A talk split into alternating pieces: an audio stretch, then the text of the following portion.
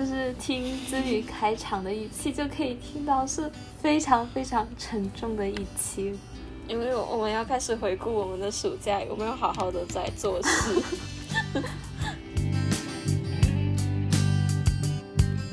在暑期前两个礼拜疯狂的做事情，想要就是觉得我这段暑假不算是白过的。对，然后现场里也会有一些很多其他状况啊，比如说如果展厅很黑的话，然后小朋友会怕，然后就家长把小朋友寄存在我们这边，然后出来再来领小孩这样。我刚刚有搜一下去说那个书，然后就觉得说，又感觉说的很好，然后又觉得说哇好害怕。我们去读东西。也有自己的一个角度跟目的，所以去汲取自己需要的，之后再嗯通篇的去理解它就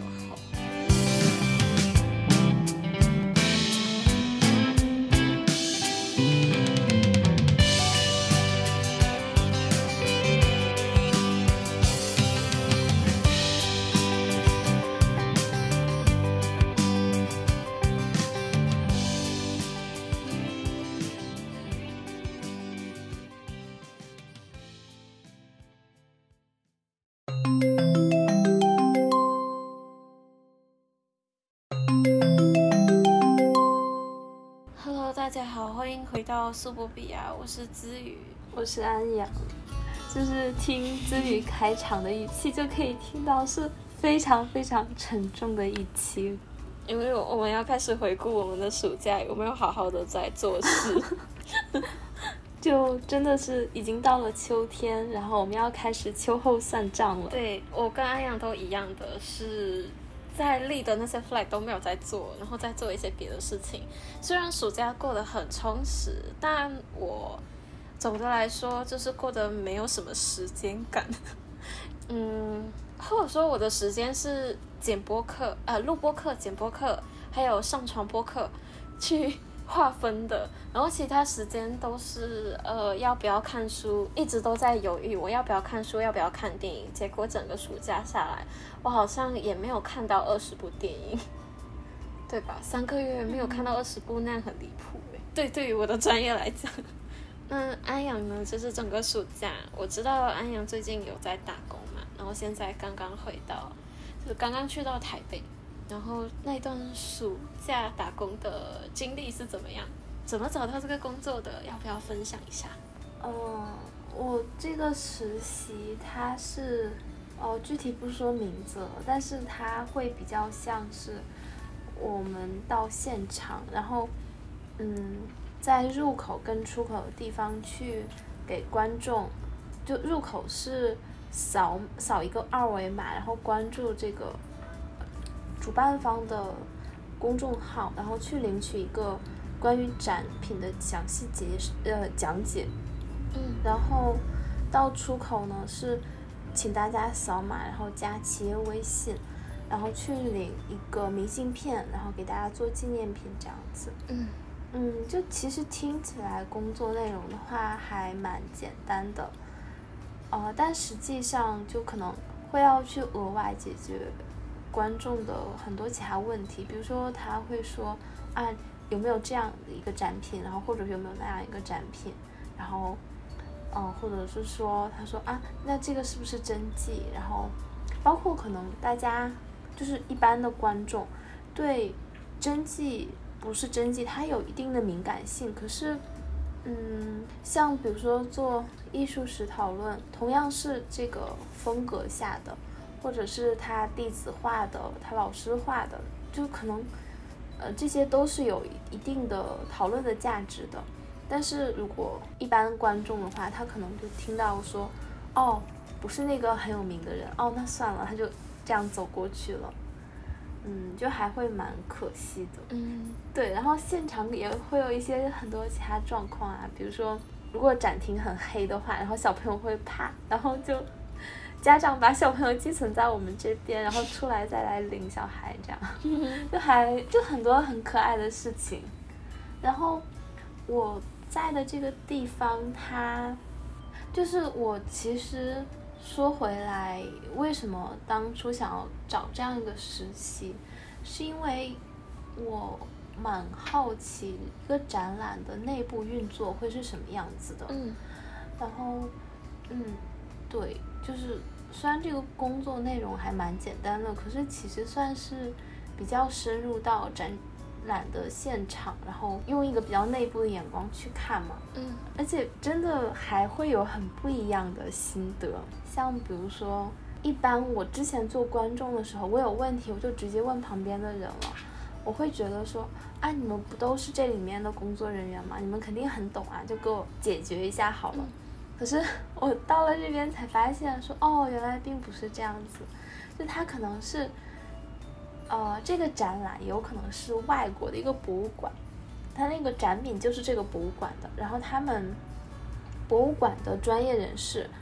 做了一个策展策划之后呢，连同这个展品一起打包，然后送到中国来展览。然后呢，中国这边是有一个主办方的，他是就把这个成型成商品的展览，然后在中国落地生根。然后呢，在中国，他又会找到一个美术馆，然后在这个美术馆里边来去举办这样一个展览，所以它同时是有很多组不一样的人士在里面的。嗯那可能像展览现场的安保人员，就是这个呃美术馆原本的提供的人员。然后呢，那展览现场的可能有一两个呃，不止一两个啊，就比如说呃每个环节会有每个环节的负责人，像是负责观众的，然后或者负责在衍生品店去售卖的那些店长啊什么，他们又分别是这个呃主办方这个公司里不同部门的员工。嗯然后呢，像比如说我们虽然也在现场，可是我们就是临时实习的。那商店也是，商店虽然他们都穿着这个主办方的衣服，可是他们也有可能就是只是在这个两三个月的展期内在这边做工作而已。就是它其实是一个人员流动性蛮大的一个场所，所以我整个看起来会有一点点遗憾啊，我就觉得说有的时候如果观众没有问到很合适的人，他没有听到合适解答的话，就会降低很多他们对展览的期待值，然后会比较没有那么大的收获吧。嗯。嗯，因为有的时候，就如果观众是跟着导览去来听，就有付费的呀，或者是有那种义务讲解的导览，嗯。然后他会比较了解到说这个后面的历史是怎样，然后每件物品它的价值体现，呃，每件艺术品它的价值是体现在什么样的地方的，嗯、包括整个策展的逻辑是什么。就其中一个展览啦，它是以一个呃很著名的画家作为主题，那可能大家就最后就是观众一进去就直奔最后那几件真迹了。前面的部分都没有看到，可是如果要是跟着导览去听的话，他会明白那个逻辑是，他先介绍了这个画家的身世背景，然后当时的社会环境是怎样，然后他的老师学生是怎样，然后用老师和学生就能够体现出说，哦，他的风格是由什么变化而来，并且影响了整个当时的画坛，甚至在之后的几百年也都继续沿用他的这样一种做法。嗯之后的单元有可能还有说这个画家，他不仅是非常厉害的画家，他在其他的草稿啊，然后他的版画，甚至他的建筑什么都有在哪方面的影响，然后到最最后可能才是说，呃，用他的真迹来去给这个展览画上一个非常有分量、有重量感的一个句号。对，所以他如果要是没有了解到背后的逻辑，直接去看就还蛮可惜的，可能很多信息都没有办法读取到。嗯然后像这个也是我说的，就是我在现场我也是非专业人士嘛，然后嗯，那像我们啊，或者是安保人员，如果观众来问说，哎，那什么什么是真迹吗？我们安保人员就说啊，不是，只有最后的才是。那观众就很失望，甚至很生气的就走掉了。他就觉得说，啊，我我花这么贵的门票，然后就才这样几幅真迹吗？然后就它会整个影响掉他的参观的心情。嗯可是如果我当时就在想说，如果有一个专业人士，他告诉观众说，嗯，可能前面的并不是真迹，但是它有怎样怎样的价值，然后对观众的观展进行一个引导的话，嗯，也不是引导，就是给他一个信心，嗯耐心的去阅读他之前在入口得到的那些详细资料的话，嗯那他其实也会非常有收获的。这样子，我觉得这个就是美术馆的一个专业性的体现吧。嗯，对呀、也是我觉得说我们现在是在艺术方面才刚刚起步，虽然现在的展览越来越多，越来越丰富，而且大家我真的是感觉到说。哇，大家超有钱的，就是 现在非常愿意为这些 文化产品来消费。嗯可是，就或许在这个基础上，我们可以再追求我们更高一步，然后不仅消费了，而且我们要呃越来越有收获，然后把我们大众的眼光都培养出来。这个就是美术馆后续它可能需要提升的地方。嗯我觉得这段实习经历还真的蛮好玩的，就是会了解到很多现场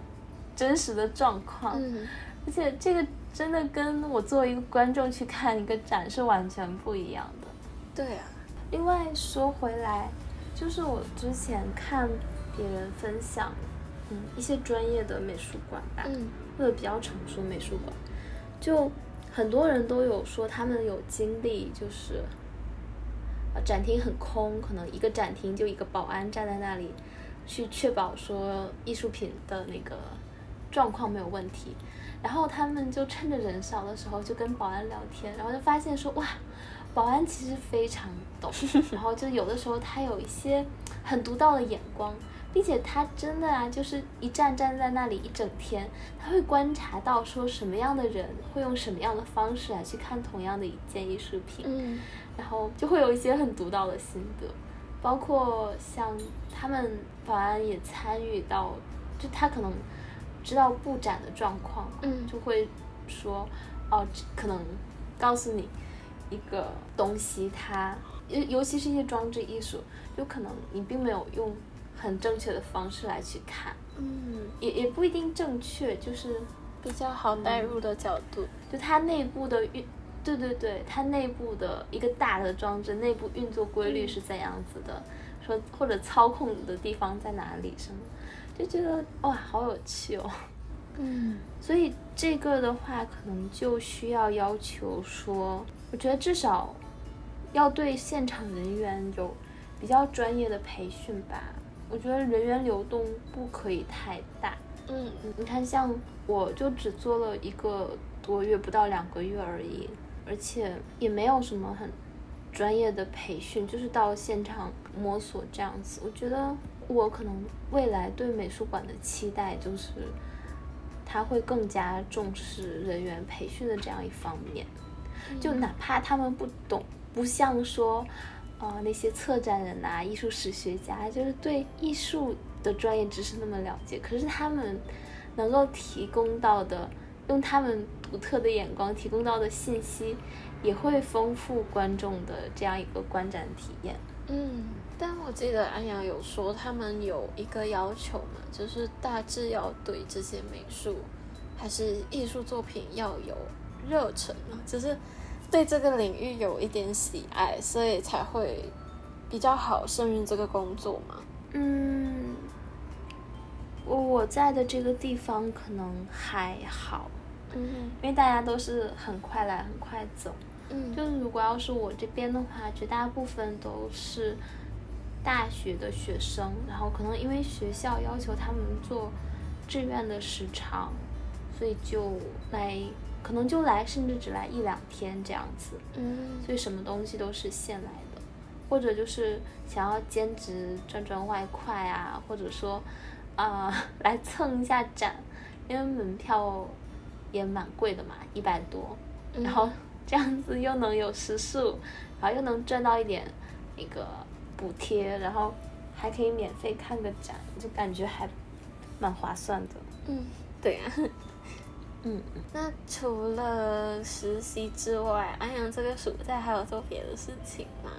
其他的事情就没有很多，有零零散散的看一些书，再来就是跟，哦，这点倒是实现了那个我的暑期计划预期，对，就是跟安子宇录播课。嗯，对啊，我们两个都实现了这个，也就这么一个，算是比较完整的实现了。嗯嗯，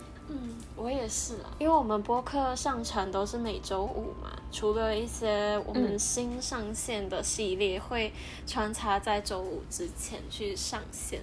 然后我一般都是剪播客、剪播客、上传播客。就用这个来做划分，每一次上传的时候，因为 I G 也要同步嘛，微博也要同步去发一些宣传图，所以就真的就是一转眼，哎，怎么是周四了？然后除了安阳他会给我发我们的节目的时间线之外。会拖延之外，我其实自己也没有什么特别的时间感，就是就是安阳给我发来，我才发现今天是周四哦，或者是哎，今天原来是周五凌晨哦，就发现自己没有什么特别的感觉，说今天是周几，甚至周一来了，我都以为今天还是周六嘛，一直到爸妈出门工作才发现今天是周一。对啦，不过。好处是，我觉得就是经过这个暑假，我们播客就基本上，呃，无论是提节目提案啊，然后录制、后期制作，然后宣传各个方面，基本都开始步入正轨了。嗯，摸索到了比较嗯方便的方法，所以就比较轻松一些。后面有越来越得心应手。就比较好一些。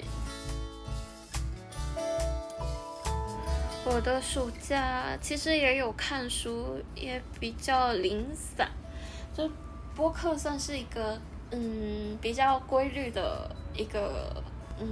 要做的项目，然后其他的话是像读书啊，其实读的也都是我跟安阳想要一起读的一些书，然后另外。嗯，电影专业的书也，我觉得没有读多少，因为感觉读多少都不太够。其实暑期开始之前，我已经有了我明年要开题的一个方向，就想要做明星研究或者是香港类型片的研究。所以，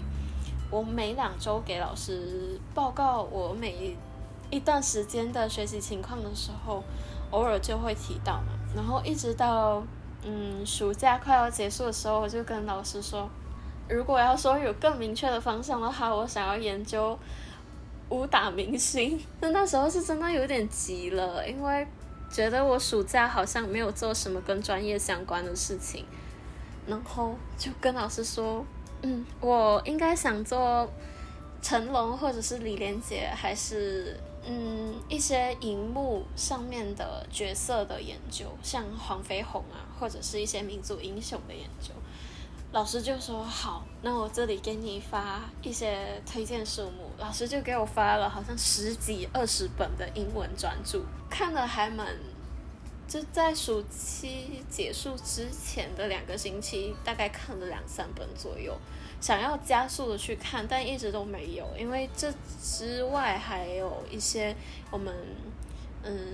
文艺交流群的读书，还有我跟另外朋友去经营的另外一个英文阅读的博客，也都要阅读一些文本，所以就是挤在一起，都在暑假前两个礼拜，感觉我的暑假有规划的高峰期突然出现了。在暑期前两个礼拜疯狂的做事情，想要就是觉得我这段暑假不算是白过的。就像我们之前那个拖延症那一期有说到嘛，我们集中在最后的几分钟来着，就是在最后的三十分钟去做完八小时要做的事情。我就是用两个星期的时间去做，我觉得可以充实我暑假的一些各种各样的项目。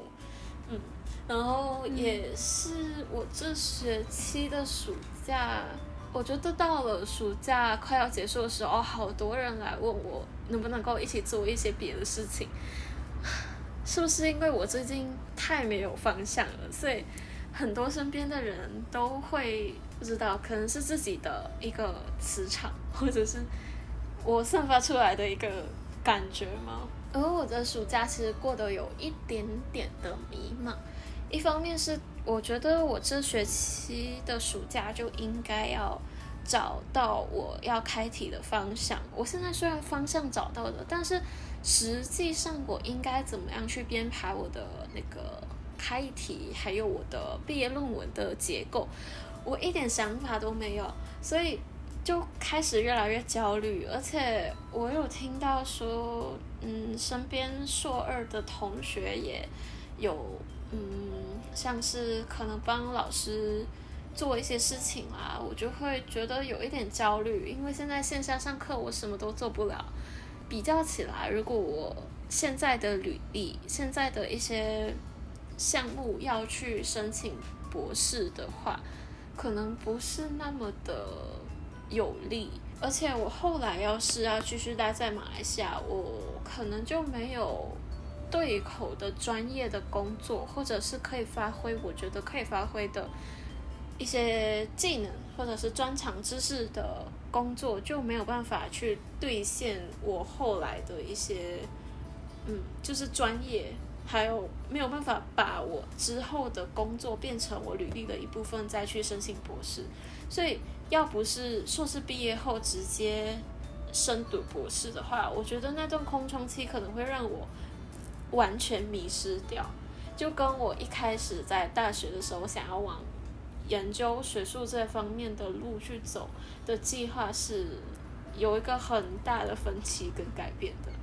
就感觉硕士对我来讲现在是一个很大的转折点，我要怎么样去决定还蛮关键的，但我这个暑假 就是过得有一点。不太充实，我自己不太满足。这段暑假其实过得有一点消极。我在消极的同时，我也觉得好像有越来越多的机会在跟我敲门吗？但那一些机会，我又觉得好像不是我自己特别想要的。所以这段暑假，我算是一边做事情，一边做我自己想要做的一些项目，然后另外就是在。跟自己打心理战，这就是为什么我很没有时间感的原因吧。哎，自己对自己要求好高哦。哪有？可是我真的已经觉得说你暑假做了好多事情了。真的没有，真的好废。我觉得我自己可能心里面比较想要做的就是把开题给做好，但是我现在就只有一个方向，就连怎么去切入那个课题，就一个标题都没有。这 我我觉得很离谱，嗯嗯，所以就在想现在应该怎么办呢？开学之后啊，应该是会慢慢变好的吧。就是不管以后想要怎么去，要怎么去规划接下来的目标，开学之后应该多少都会有点方向。而且觉得每一次开学真的感觉都很不一样。我之前的开学是。嗯，每一次都觉得我应该要一到四周里面赶快想好这一门课我的期末论文要写什么，但是这学期我居然没有那种迫切的感觉，是想说我应该多少都，我脑袋就很像浆糊一样，完全是糊在一起的，但是就不会有之前那种慌张的感觉，反而是想说我应该听课的过程会找到一个自己喜欢的课题吧。那安阳觉得自己的暑期其实过得怎么样？有没有符合自己的预期？嗯，肯定跟预期完全百分之两百完完全全都不一样，但还蛮特别的吧。就做了之前，呃，完全没有想过的事情，比如说实习，比如说做博客。嗯嗯。也跟家人在一起待了很长的时间，然后该见的朋友也都见过了，就觉得还挺满足的。嗯，我也觉得还蛮开心的，就是暑假的时候，我跟家人的时间应该蛮长的吧，因为最近我外婆在我暑假开始大概三分之一之后，就常常来我家。虽然我没有好像天天都去陪她聊天还是什么的，但是她就住在我们家，就嗯抬头不见低头见的，偶尔就会聊聊两句，能够做到陪到外婆吧。因为我外婆她其实除了跟我。嗯，舅舅一起住之外，就住在一个还蛮大的房子，可以容纳很多人的房子，但就他们两个人住，所以他其实经常觉得很无聊。但他来我们家的时候就很热闹，他也蛮开心的。我觉得这次暑假也过得蛮充实的，有做到好好的陪自己的家人。嗯，至于对新学期有什么期待或者规划吗？可以不用很明确，就大致的，要开始为呃之后毕业论文做努力了吗？对啊，因为导师说的是明年四月就要开题了，那相当于我就要在四月之前把一些报告给写出来了吧？呃，这学期三门课的三门报告是一定的，还有就是。哎，我现在有点错乱哎，我哪一门课是两个老师带的？啊 没有关系，就是做那三门课的呃论文，还有准备我的开题报告。虽然老师没有一直都在 email 里面提醒，他几乎只有在点评我上学期的作业里面提到过一次，但是我觉得这个应该挺重要的吧？但好像我的同学们都没有去提到这件事情耶，大家到底有没有想法了？我也不敢问。我只能说，我在线下就好好的自己做准备吧。我这学期的期待，我对自己的期待多一些啦。就对课程的话，因为每个老师都是有趣，而且每一门老师都教得非常充实。很多老师都觉得这一学期能够涵盖的东西不多，所以就很拼命的要输出很多的资讯给我们。所以每一门课都是很充实的。我对自己的期待的话，我是想要多读一些我感兴趣的方面的论文集跟专著。那老师发给我的那个书单一定就是要看完的嘛。然后，呃，自己也要找多一点文献，还有要多找一点第一手材料，像是杂志啊或者是报纸之类的。嗯，还有就是在这一两个月之内，赶快确定我的开题方向。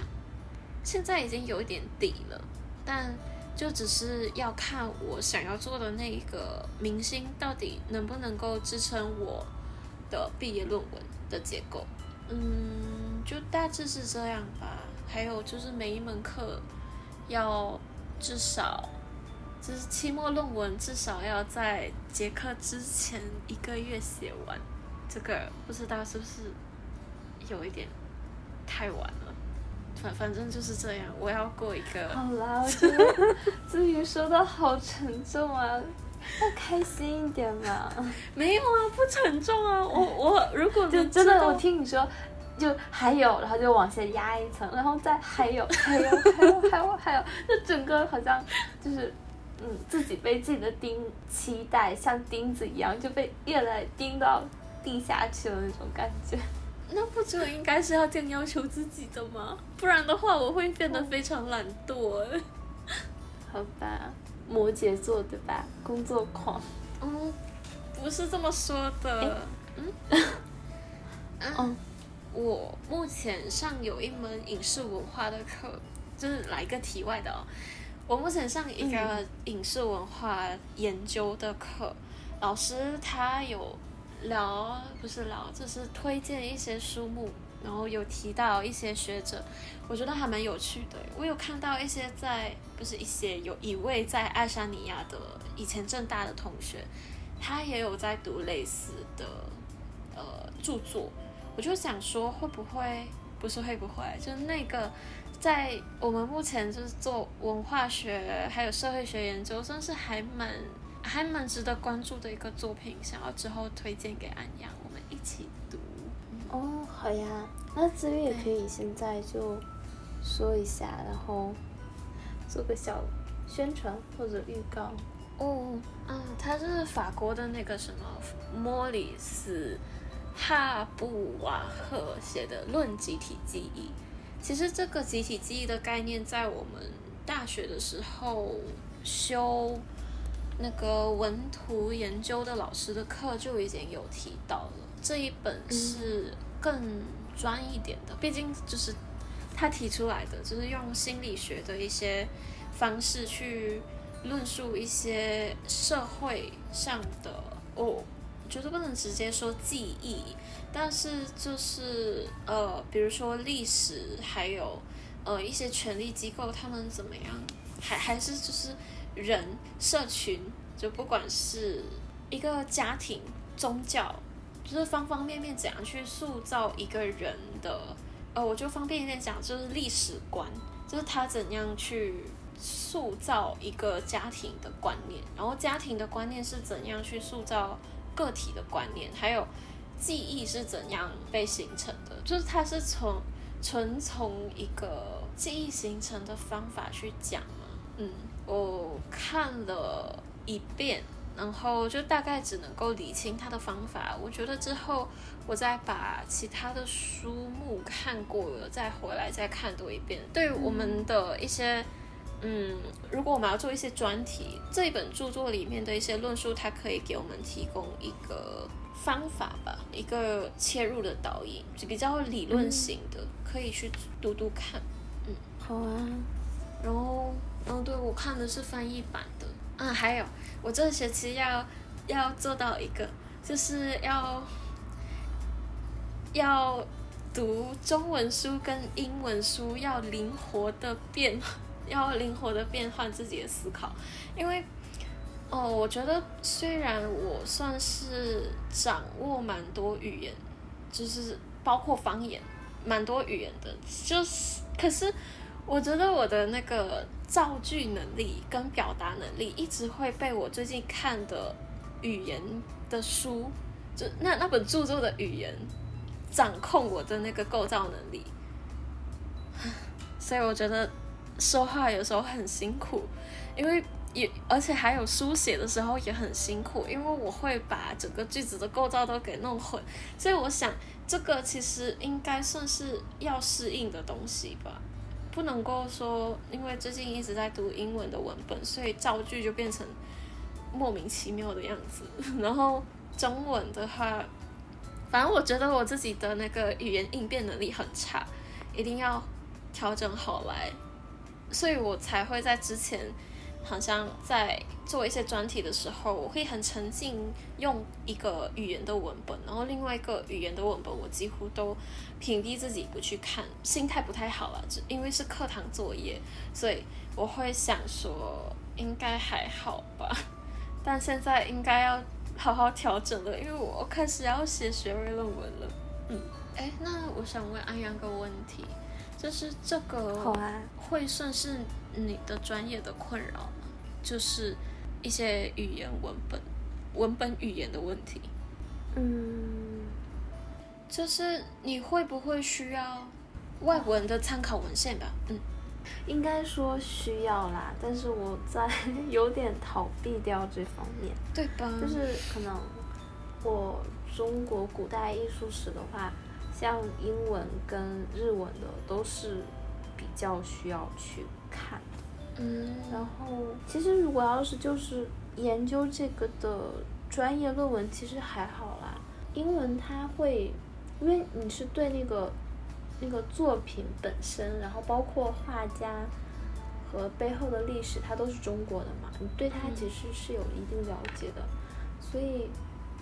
如果是英文的讨论，就会比较就是简单平实的那种。然后像日文，我就直接拿那个。手机翻译转换，然后大致意思也都可以懂。可是，其实我刚刚有搜一下至于说那本书，然后就觉得说，又感觉说的很好，然后又觉得说哇好害怕，我就一看简介就开始害怕的那一种。啊，那一类书真的都是很硬，然后它又是翻译的，然后我真的就经常会鬼打墙，对。某一句话就在那边来回读，就不懂它的意思，就是一个自我认识，然后它组成一个词自我认识，可是他说成一段话的时候，我就开始说啊是什么，甚至有的时候就在想说，是原文就这样吗？还是说是翻译它的习惯带来的一些呃怎样让我没有理解到那个意思？对我就真的蛮怕这种。哦，学术理论书籍，但我觉得其实这方面我真的还挺欠缺的。其实我觉得这一本刚刚提到的《论集体记忆》，它虽然嗯像安阳讲的有点硬，但这种理论书籍我的看法就是读到不懂的，其实就就把它就很像。你刚刚学外文的时候，你就抓着你懂得去看，然后再去梳理它整段甚至整页整章的要表达的意思是什么。然后我觉得标题它只要标题下的好，一般都不会有很让人完全读不懂的一个情况。我的话不会太纠结它，我读不懂的某一句或某一段。我反而就是会跳到下一段，因为这这类书它肯定会引证很多历史啊，或者是一些神话过去的一些文本之类的呃例子嘛。然后那些例子我们不是每一个都很能够理解，像比如说那个我我最近在读呃。霍开默跟阿多诺的启蒙辩证法，它里面就有一两篇是关于神话的嘛，关于我不太理解的，像什么奥德修斯，还有什么朱利埃特，光读名字就不知道，但是如果接着去读他的文本的时候，他多少会有点解释。如果他解释的不到位，就是没有很全面的话，那就代表说他要你理解的。他觉得要理解他接下来的论述，他目前举出的例子其实就足够了，就把它，我偷懒一点就会先跳过。如果我觉得很重要，我再去细究他说的那个名词或者概念是什么，从整本书的大意去了解他整本书的结构，他要表达的东西就好了。对啊，就是有一点，嗯。就比比较偷懒的一个技巧，因为毕竟我们去读东西也有自己的一个角度跟目的嘛，所以去汲取自己需要的，之后再嗯通篇的去理解它就好。我在想，是不是就是因为我这种人，所以才会有硬套理论的那一种写法？才不是呢！我可以用自己说的方法去试试看。对。而且就是跟你一起读的话，我可能会比较不怕，我可以一起讨论一下。嗯，对啊，我我觉得跟安阳一起读书是很开心的。谢谢。我不会觉得是一个任务，我现在自己一个人读，我会觉得很沉重、很压力，因为好像一定要在某一个时间段赶快读完，不然的话会很，然后又会很莫名觉得那个我给自己立这个目标到底是为了什么。但是如果是跟安阳一起读书的话，就大家一起开开心心的读吧。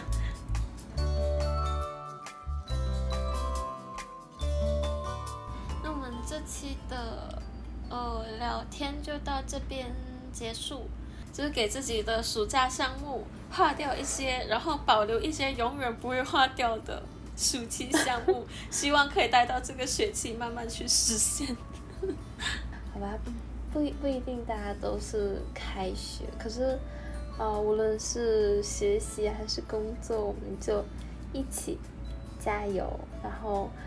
无论之前就是完成了百分比是多少，但是都要给自己一定的认可。嗯，对，就继续努力。是的，只要自己觉得过得充实有意义就可以了。